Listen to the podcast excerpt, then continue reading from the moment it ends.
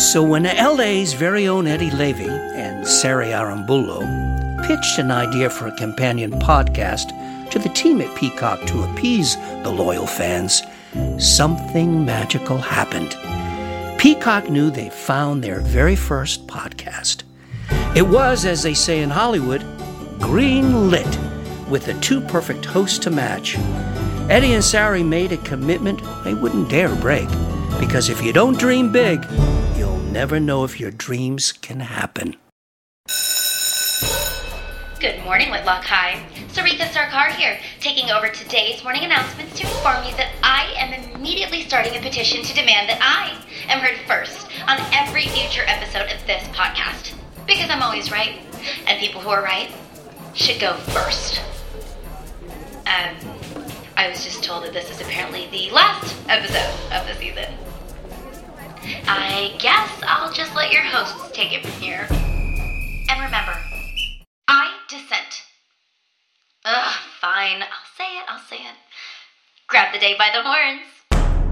Welcome back to AP Bio, the podcast. I'm Eddie Leavy. And I'm Sari Arambulo. And we've made it to the final episode of season three, Katie Holmes Day. The magic of Katie Holmes. I feel her presence with us today. A Holmes on your head. In the season finale, it's Katie Holmes Day, Toledo's most cherished holiday. To avenge Mayor Cups of Cabbage for not letting her play Katie Holmes in the annual pageant, Marissa plans to ruin the holiday with Jack's help. However, Jack soon has a change of heart when he experiences the magic of Katie Holmes Day himself. Meanwhile, Helen helps Durbin prep for his big scene in the pageant while Mary, Steph, and Michelle hold a silent auction. I am so excited to to break down this episode with you because this one was probably one of our highest production episodes to date.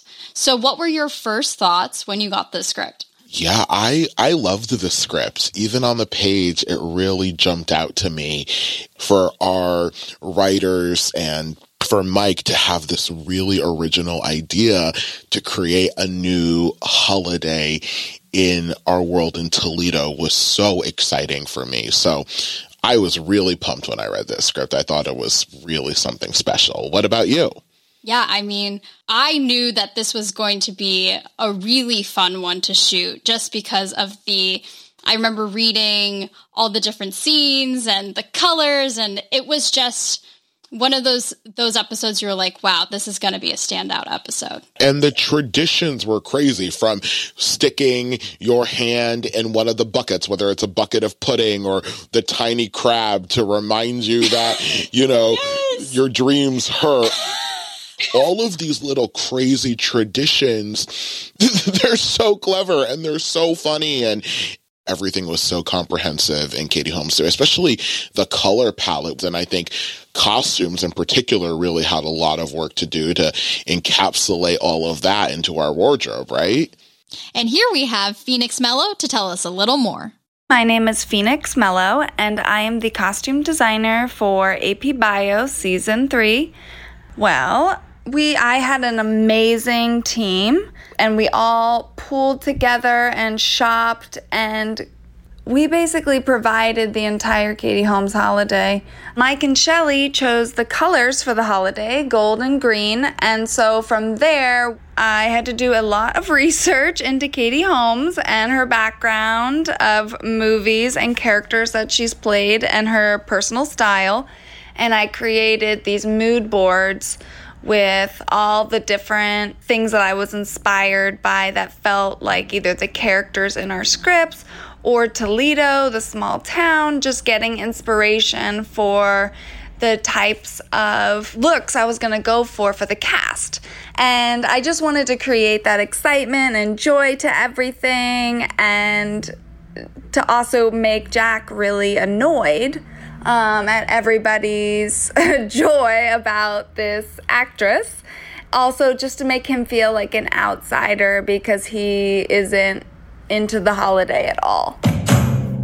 Oh, yes. I remember showing up at our wardrobe fitting and seeing so many sparkles and yellow and green and really taking on that holiday. And fun fact, it was really, really interesting that wardrobe, Phoenix Mellow, um, our wardrobe designer, she actually had pictures of Katie Holmes Day characters that she wanted uh, to emulate for a couple of the of the girls in the AP Bio classroom. So I know that Allison, for example, was dressed as um, the Katie Holmes character from uh, Pieces of April. And then I was dressed as Katie Holmes in disturbing behavior, which is so on brand for Grace. So just uh, going back to that, like just the little details, like that sort of nuance and specificity is what makes this show so great. Yeah, it's always just fun to see everyone's wardrobe. I was really excited. My slogan t shirt said Dawson's Freak, which was really appropriate. yes. And then you had that awesome wig. Yes, I was so excited to wear, um, you know, a wig which just felt very Anthony. And I was, I was so impressed with, with all the details. And I think, you know, then leading us to sort of the big, cli- climactic scene um, in the town square. I mean, that was quite a night for us as well. Oh my goodness. Yes. It was a night shoot, which was very different from what we usually shoot. I mean, I mean, typically we just shoot it, we start around like 6 a.m. and then we're wrapped around 8 p.m. But this was very different for AP Bio where we had to shoot at night. So, Eddie, you can, if you want to walk the listeners through kind of what a night shoot is like. Yeah. So essentially, the later, when you get your call sheet for a night shoot, the later your call time essentially means the later you're going to be there um, into the night. So we had a, a fairly late call time. Like I feel like we got there around 4 or 5 p.m., which we knew we were going to be in for quite the night. But, you know, they essentially, they need it to be dark. This was um, a pageant that took place at night. So they really can't shoot anything until it is dark out. And again, to have a combination of the night shoot and such a large production where it's not only the core cast, but all of the background actors and again, just, you know, this this like holiday, everything that came with the holiday, you know, was such a production and there's so many moving pieces. So I think in a, in a, day like that, you really just have to be ready for anything.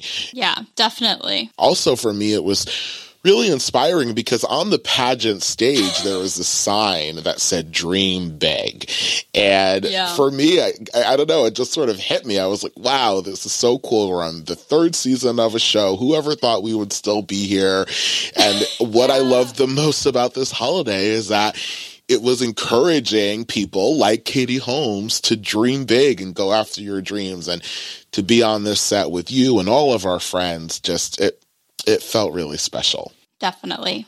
The magic of Katie Holmes. All right, everyone, shut up. Shut up. Shut up. Shut your mouth. Shut up. Shut your mouth. Shut up. Our next guest is the definition of a boss ass bitch. Boss babe, lady boss, you get the idea. For real, she is doing it all.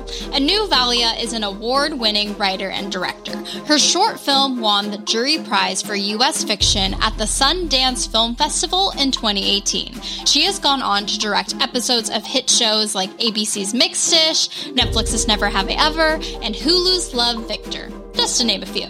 Please welcome Anu Valia. So let's just jump right in. Uh, we always love to start by asking our guests, what were you like in high school? Okay, I loved high school. I enjoyed it a lot. I went to a really, really small school um, on the south side of Chicago. There were, I think, 140 kids in my entire high school. It was a really small school, and and everybody knew each other. And there was, it was just kind of like there may I bet you other people at my school would say differently and maybe they did not have this experience, but I felt like everybody just kind of knew each other and it felt very familial, which I liked. And I I don't think I would have survived at a big school because I would have been eaten alive. I liked school so much, you know. Um I yeah, I, I think I like loved theater and once I discovered theater, I was it once I discovered that I could be in my body and enjoy, I was like in, baby. I would actually love to hear going off of that. It sounds like you did have some theatrical roots in high school, but how did did that have any part in sort of evolving into wanting to have a career as a filmmaker? I would love to hear sort of how how that came to be. Definitely. Um, I really wanted to act, but at the time, I'm Indian American. At the time, I just kind of felt like there wasn't, I wasn't going to get to play Juliet when I grew up. In, because I came of age when Romeo and Juliet, Baz Luhrmann's version was a big hit. And I wanted to be able to do that, but I didn't see the path for me because there were, I didn't see myself a lot. I do think that's changing, which is great because that's incredible. And I, um, but I felt as a filmmaker, once I discovered directing, I was like, oh, I get to tell the whole, I get to tell uh, the story the way I want to, a story the way I want to tell it. And I found a lot of freedom in that. And so when I was in high school, maybe in middle school, I really realized I wanted to be a filmmaker. I wanted to be a director and then a filmmaker specifically. And and then once I realized that, I just kind of like was always looking to make films, but it's hard because it's expensive. Yup. so bad. you had something very significant happen to you in 2018 with Sundance. Yes. So I would love to hear a little more about what that was like for you, um, that whole experience. Guys, so this story, I can't believe I get to tell this story and that it relates directly to AP Bio. This is such a wonderful gift. I was 17. So I made this short called Lucia Before and After. And it's about, it's like follows this woman who's um, trying to get an abortion in Texas and she has to travel 300 miles to get an abortion and it takes place over like a 24 hour period. It's a very serious, like kind of experimental short. Um, and I made it and it got into Sundance. And as like a fan, like went to film, I was like this film school nerd. I was like, oh my God, I got into Sundance, so exciting. And then, you know, they have these awards. Again, it's a short film, so it's not like it's not like a feature or anything, but they there's a jury and the jury is comprised of three people. And I remember seeing that one of the jurors was Patton Oswalt. Fast forward to he was one of the jurors that chose my film and awarded it a prize at Sundance. And wow. that was the catalyst. I mean, a lot of things have happened since then. And it wasn't like a one to one, like I got this award at Sundance and then got to be a professional television director. Like a lot happened in between that. But it definitely changed the course of my life. And I'm really thankful to Pat Oswalt for legitimately changing my life. And so I never spoke to him again. Like, thank you ceremony in 2017. Um, I, re- I remember every second of that interaction because I was like, I was, I was so excited. And but I was like, oh, he probably doesn't remember me. And then when I got this job, I was like, I'm so excited. I can't wait to tell him that as I can't wait to tell him our connection. And um, I went up to him and I was like, he was so nice to me, but I don't think he recognized me. And he was so nice, Patton, I have to tell you something. And I was like, I don't know if you remember, but you were a juror at Sundance in 2017, and his eye, he like, his whole face changed. And I was like, you legitimately changed my life. oh, I have chills. It's truly so nice to me without knowing that. But when he knew, he was, he got kind of emotional. And it was so nice to kind of meet him on our show and get to thank him. And that, like, the reason I was there was because of him years ago. And it was really exciting.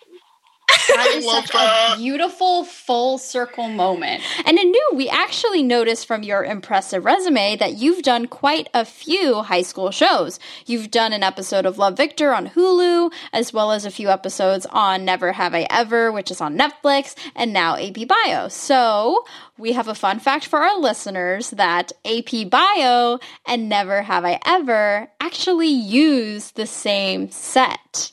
So, Anu, did you realize that when you were shooting Never Have I Ever? Because this blows my mind. I I did Never Have I Ever first, and we were shooting on like on what is it stage? I can't remember at Universal Studios. It's a high school set, and it's all and and on my first day, Never Have I Ever, they were like walking me through the set, and they were like, you know, maybe I shouldn't be sharing this. I think it was like our show didn't have enough money, so they took your guys' set, and maybe you didn't know you were renewed yet. I don't know. Basically, they took your set, your high school set, repainted it, and that was our ne- never have I ever high school set. Mm. but mm-hmm. they forgot to clean some of the lockers. So I opened one of the lockers one day and it's and I hadn't seen AP Bio yet and it was filled with like tissue paper and hand sanitizer. Do you guys know what episode I'm talking about? Wait, yes, I know exactly what episode you're talking. Isn't that Eduardo's locker, Eddie? Yes. Yes, yes, yes, yes, yes, yes. And he always has hand sanitizer in there, and I'm dying because it's just so cool that there were still remnants of AP Bio while you were shooting Never Have I Ever. yeah. Oh my gosh. What is this? Like, God, that show seems good. Like, I wonder what that show's all about. And then when I finally was like slamming these episodes, I got to that part. I was like, oh, that's so funny. But then you guys obviously took the set back and then repainted it. So that's like the one connection I have between those two shows. This high school. I love yes. That. It was so trippy for Sari and I to watch Never Have I Ever. And see our set because we were like, wait, those are the stairs, and th- that's the clock. Like, it's very so interesting to watch another show using your set, and um, I, I mean, I'm glad that they're being economical and you know, killing two birds with one stone. yeah. um, hopefully, it'll just be a, in a rotation for a while, um, where we can just go back and forth. I'm actually going back to Never Have I Ever in a couple months, and so I think I'll be back on on our shared side. Anu, you have built such an impressive resume in such a short amount of time. I personally love so many of the shows you have directed, from Love Life to Love Victor and the other two and Mixed-ish and everything in between. But what ultimately led you to AP Bio? So I got my first opportunity doing the other two. That was the first show I ever oh, did. Brilliant, brilliant. Also, one of our writers on AP Bio, um, Gilly Neeson, wrote on the other two as well. Yes. So everyone's connected. Yes. Everyone is connected. yes, and Gilly did like a little spot on my um, in the episode I did on in the other two, and um, from there I sort of got to do more.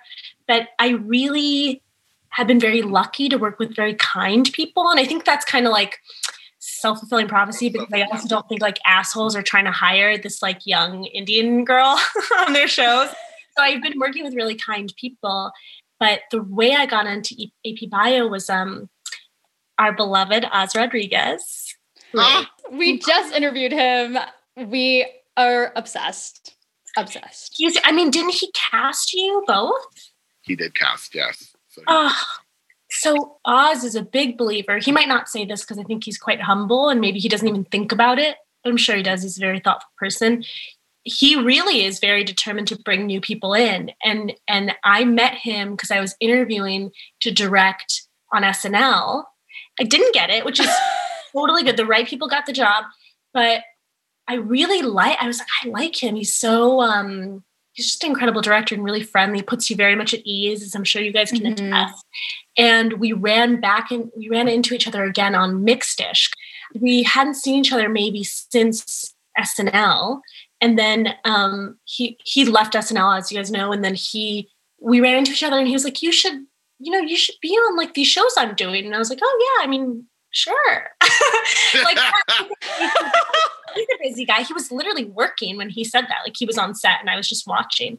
And then out wow. of nowhere, I just got an email and they were just like, they want to hire you for AP Bio. And I think it was because of Oz, 100%. And it was the first show I never interviewed for because I think Oz just. Wow. A straight offer. that is crazy. We absolutely love Oz, and now we have to thank him for bringing you into the AP Bio family. I didn't know that. What a great story. So, moving into Katie Holmes Day, our main event, this episode is absolutely filled to the brim. There are so many moving parts. I mean, from background to night shoots to all of the elaborate sets and props used to create this holiday.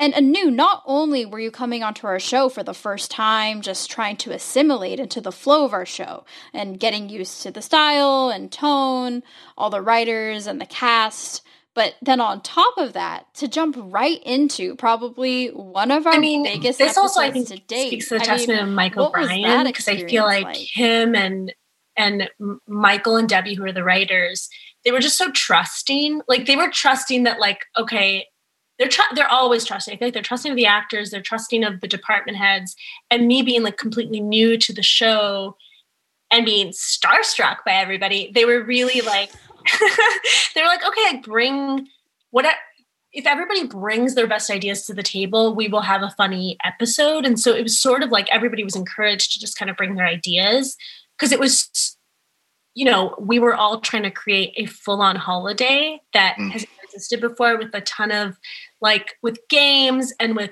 costumes and with like like Easter eggs. And it was just like you you can't go too far. So keep adding. And I think like the costume department and the art department really kicked ass with what they did.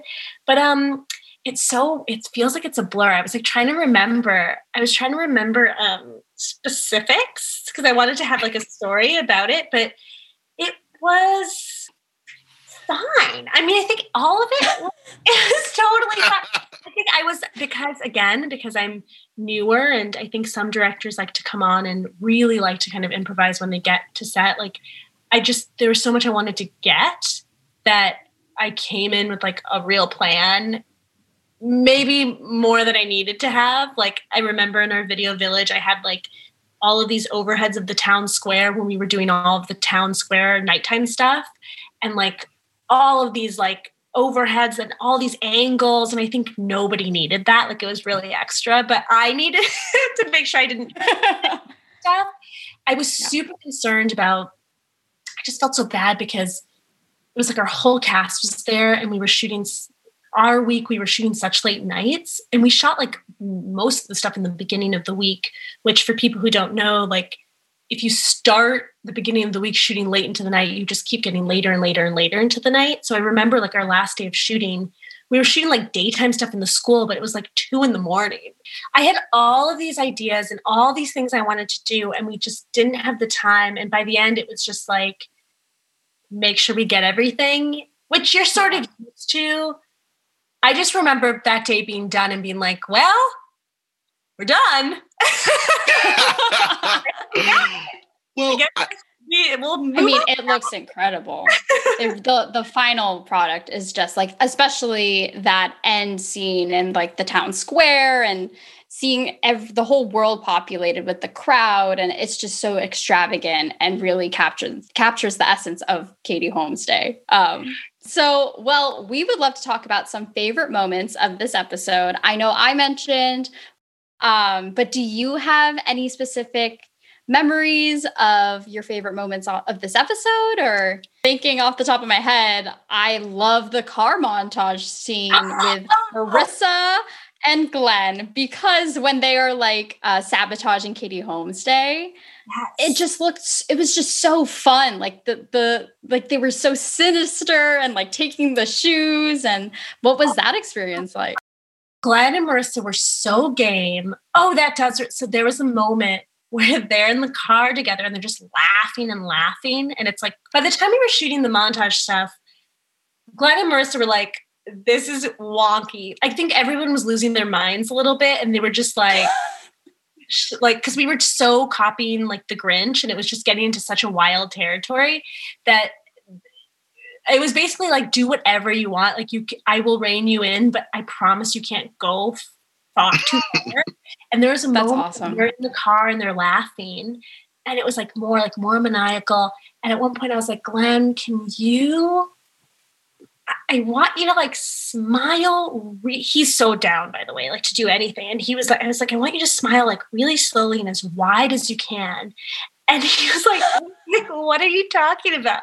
And I showed him the image of the Grinch, and he was like, "Like, he was like, okay, I'll try, but like that's a cartoon. My face is not going to do that." I was like, "I know, just try." So he tried, but for some reason, I think it was just really late he just couldn't get through. He just kept laughing. Like he was making himself laugh so like all he had to do was smile really slowly and as wide as he could. I don't even know if this made it into the final thing, but he just sat in that car all by himself and just did that for I don't even know how long because he just kept making himself laugh. And it was just it was just sweet. Like I feel like he's such a game actor. He's so talented yes. and he's just down to try stuff. And it was so kooky and weird and didn't make sense. And I, I appreciated that he was like down to play and seeing the two of them be like such little, like kind of like trolls next to each other was something that was fun to do. that was very fun. But I also remember we had no time, and I just remember being like, ah. Gotta keep moving. Oh, and man. as as our time winds down, I do have to quickly. We have one more question for you. Um, we wanted to sort of ask you your thoughts on the current state of Hollywood. Um, as far as we know, you are the first um, woman of color to direct on AP Bio, and we are so thrilled to have you. And obviously, we are living in a very crucial moment in time where you know everyone is looking for change, especially when it comes to inclusion and diversity. And I feel like you sort of touched on this a little bit in earlier parts of the interview, but we would really let love to get your thoughts on how you feel Hollywood is doing right now when it comes to inclusion and and what you think really needs to be done to make this industry more inclusive for everyone and to get those different perspectives that you were talking about earlier. Mm-hmm. I mean, you know, it's interesting because while I think things are changing for the better, I it's not enough. And I think, mm. in my opinion, and I think that I feel very strongly that, you know, God, it was something I like saw on Twitter of like, I feel like to be very blunt, like white stories get to be told with individuality. And only now are we starting to see like people of different races and ethnicities getting that same treatment of like getting to be like I just started Lovecraft Country, which is like mm. so great and so incredible. And and I think that like finally you're seeing like you're not just seeing like the okay, you're gonna tell like we're going to put black stories in a box we're going to put like indian stories in a box we're going to put like you know like gay stories in a box. Like these need to be like you need to have it's really the people who get to tell the stories. If you it's not just about hiring people of different race ethnicities sexual orientations. It, it's about letting in my opinion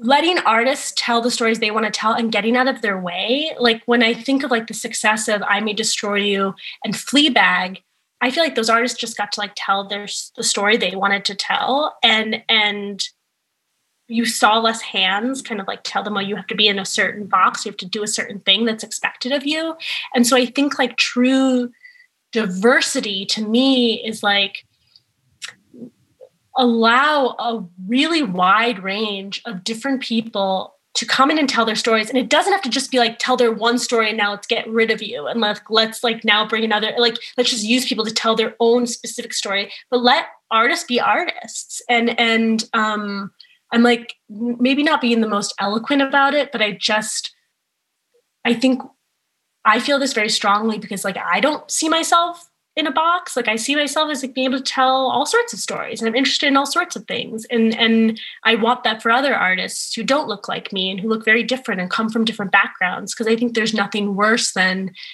you think you're like some interesting, weird, specific person, and somebody else sees you as like the three things that you kind of check a box of. And so um I think it requires people at the very top to have some very like painful honest conversations and i think that's happening with some people but i don't think that's happening in a lot of others like i just don't think it's happening enough with the people who have a lot of money but i also don't know like i feel um I also don't know. I'm not talking to all these executives. I don't know what they think.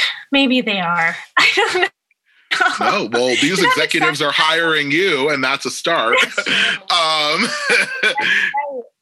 but no i i i i agree with everything that you said and i think yeah there is something to be said about authentically telling these stories. I feel like for a while we really got caught up in tokenism where people of color were present, but like that's not enough. It's like, are we going to also depict their experience different from their white counterpart or in a way that is not just the person of color helping build up um, you know their white counterpart and and I, I think you're right with something like I May Destroy You, you can just tell they were saying, do whatever you want, like, you know, go for it, like really go for it. And I think that mm-hmm. shows in in the product. And you know, I think you were so eloquent with what you just said. And I, I really think we all, as people of color working in this industry, um, really need to push for more and more and more.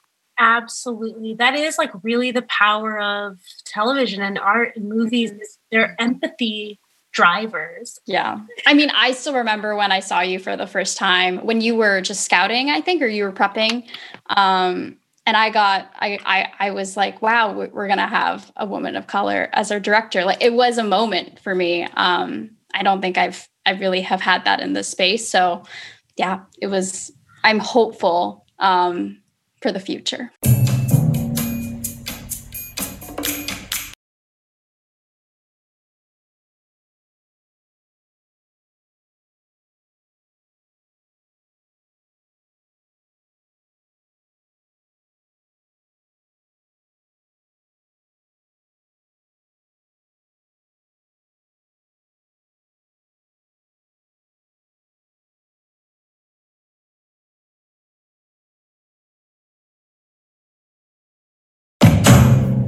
If her journey of playing Marissa with two S's on AP Bio has taught us anything, it would be to never stop chasing your dreams. Take it away, 1S Marissa. Hey everyone, I'm Marisa Baram and I play Marissa on AP Bio. And this will be a little pop quiz to myself. Where did you grow up? Okay, so I kind of have a hard time um, answering this question because not too many people know this place where I'm from. It's a little city called Los Angeles. I'm one of the few, the proud, the weirdos that was born and raised in LA and stayed here.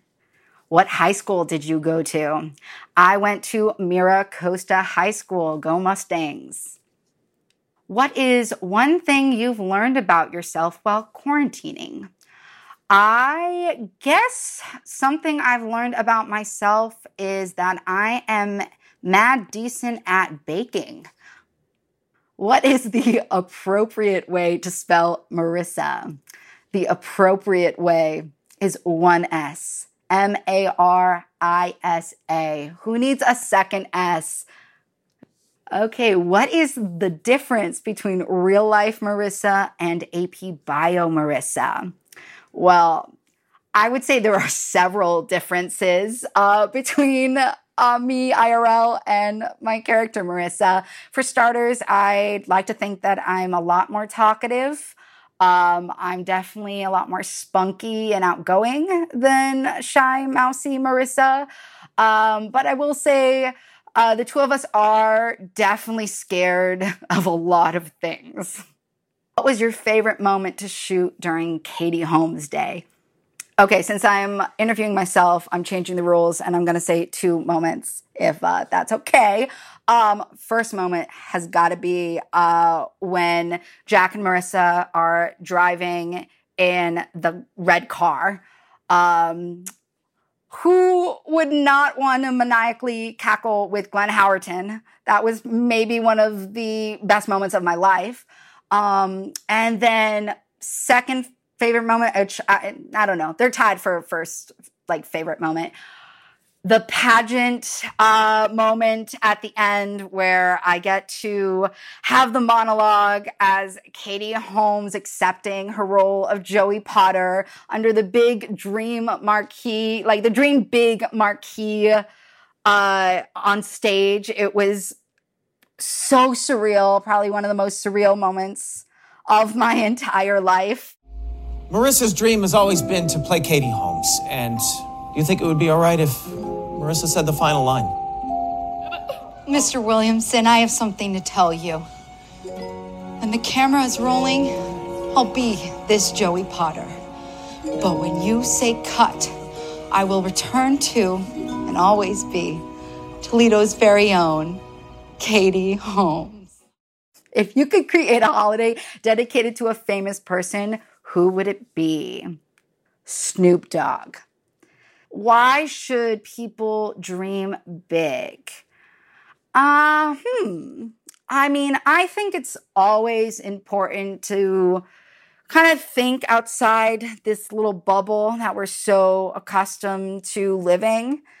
So, yeah, people should dream big so that um, your journey is always evolving and the wheels are always turning and your life is getting better and better. What is your favorite type of cuisine?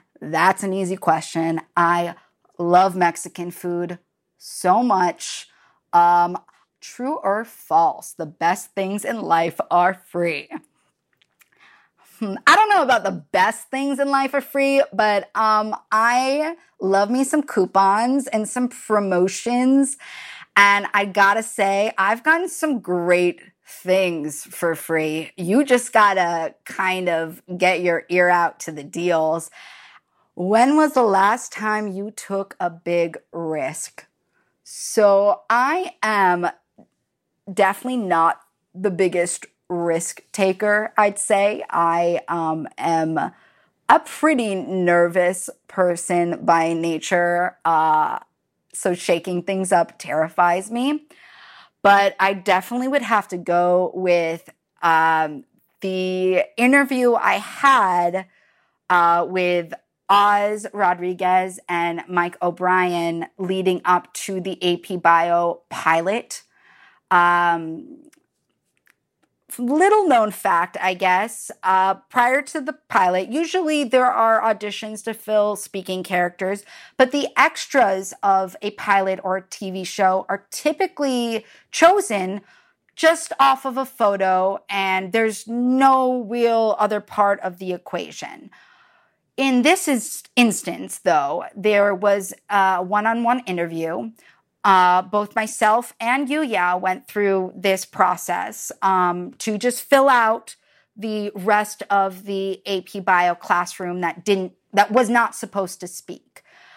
During this interview, uh, I kind of took the rails a little bit. I knew it was a pilot and I knew there was five days of, potential work involved. And at the time, I was like, you know what? Let's meet some amazing people. I knew Mike O'Brien uh, from from Saturday Night Live, and I just thought this would be an amazing opportunity.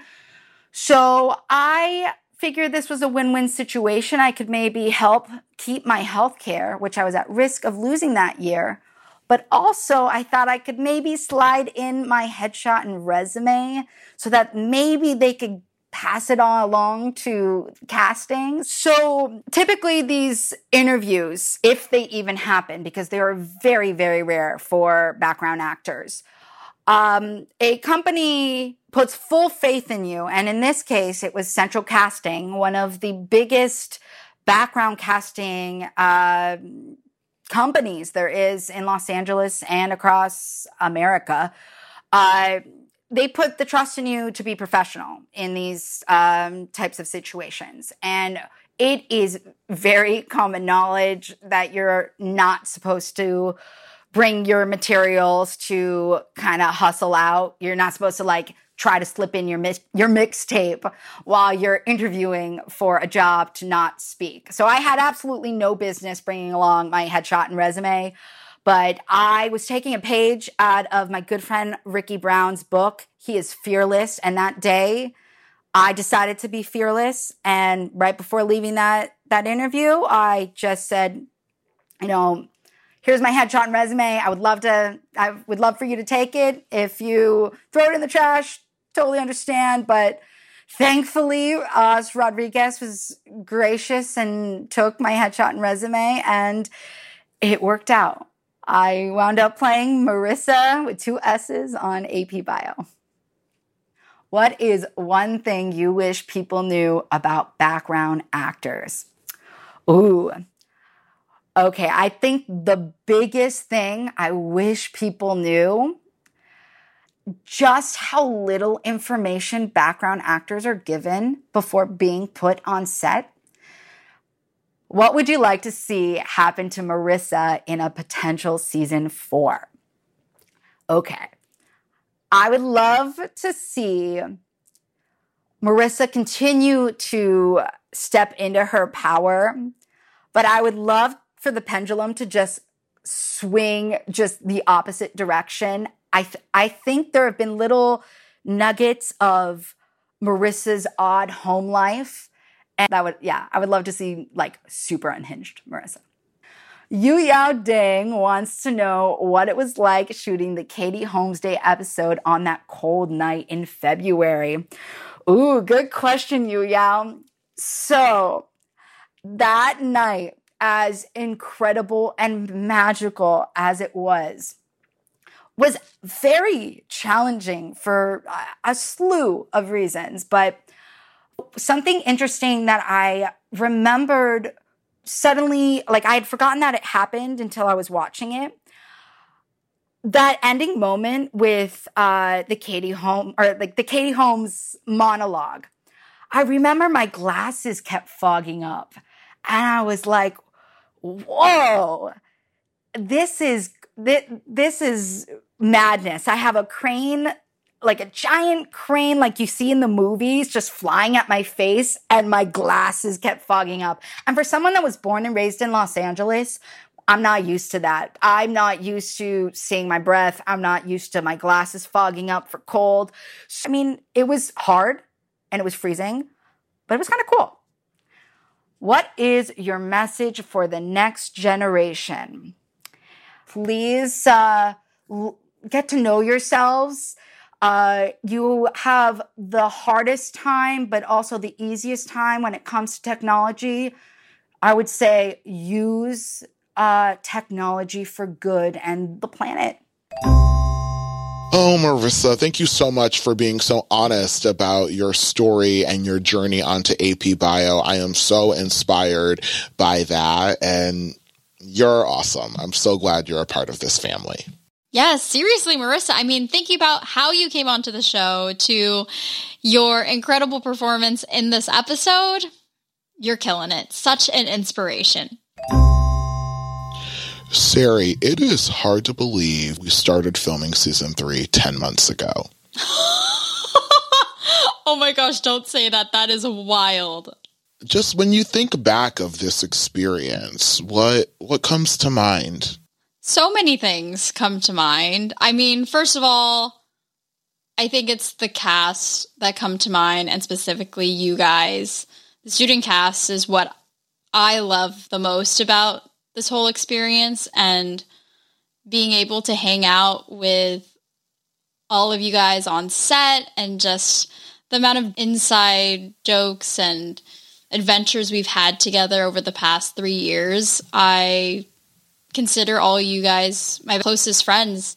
And I feel so lucky to have a cast where we all get along and we love going to set and spending time together, you know? And secondly, having the opportunity to work with such comedic geniuses day in and day out, I don't think there's nothing can compare to that. I mean, getting to learn from Mike and from Glenn and from Patton. I mean, the list goes on and on and on. I'm just always so grateful for AP Bio. As we say, it is the gift that keeps on giving.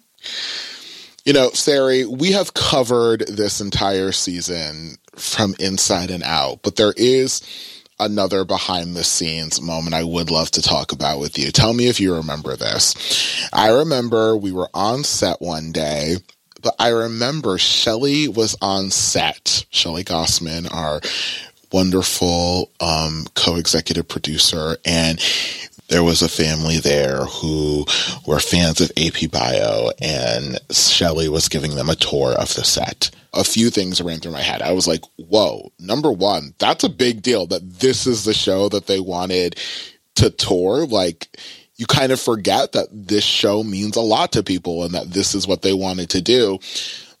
I also was just so impressed with everyone in the student cast dropped what they were doing to make this family feel so at home, to make them feel like they could be on our set and and show them everything. And we we took pictures with them. And it, it was just such a beautiful moment that showed the humanity of all of our cast members, how much they wanted to go out of their way to make these people feel loved and special in that moment. And it just was such a great reminder of of how incredible this cast is and and how giving and generous they are and it I don't know it just it made me really happy. Oh, that was such an amazing moment. I'm so glad you brought that one up. I I remember that moment and being like, this is why we do what we do. It's just bigger than us. Cue Beyonce bigger. yeah. That's a song by Beyonce, guys, but we can't afford it. So goodbye. Right. And that's all for this episode. Thank you to Anu Valia and Marisa Baram for being our special guests. And a huge shout out to Hal Dion for his beautiful narration. And please tell everyone you know to binge and rewatch AP Bio, streaming now only on Peacock. And if you have a moment, we would love it if you subscribe to and rated our podcast. Wow. Well, we did it, guys. That's a wrap on this season of AP Bio, the podcast. We just got back your final exams, and y'all passed with flying colors. Before we do our usual sign off, we have to say a huge thank you to our incredible sound engineer Trey Booty and our amazing producer Katie Wadsworth for bringing this episode and honestly this entire season to life. We couldn't have asked for a better team. And thank you from the bottom of our hearts to Peacock, Stella Coe, Steve Hine, Mike O'Brien, Barbara Stoll, and countless others for believing in us and our vision for this podcast. And an even bigger shout out to you guys, the fans. You are our backbone, our inspiration, and these episodes are for you. We seriously wouldn't be here without you. So, for the last time, I'm Sari Arambulo. And I'm Eddie Leavy. And thank you for listening to AP Bio, the podcast, the official podcast of the show. See you when we see you. And there you have it, orphans. Thank you for listening to our crazy tale. Until then, dream big, because that's what Eddie and Sari did. Now, who wants pretzels and salsa?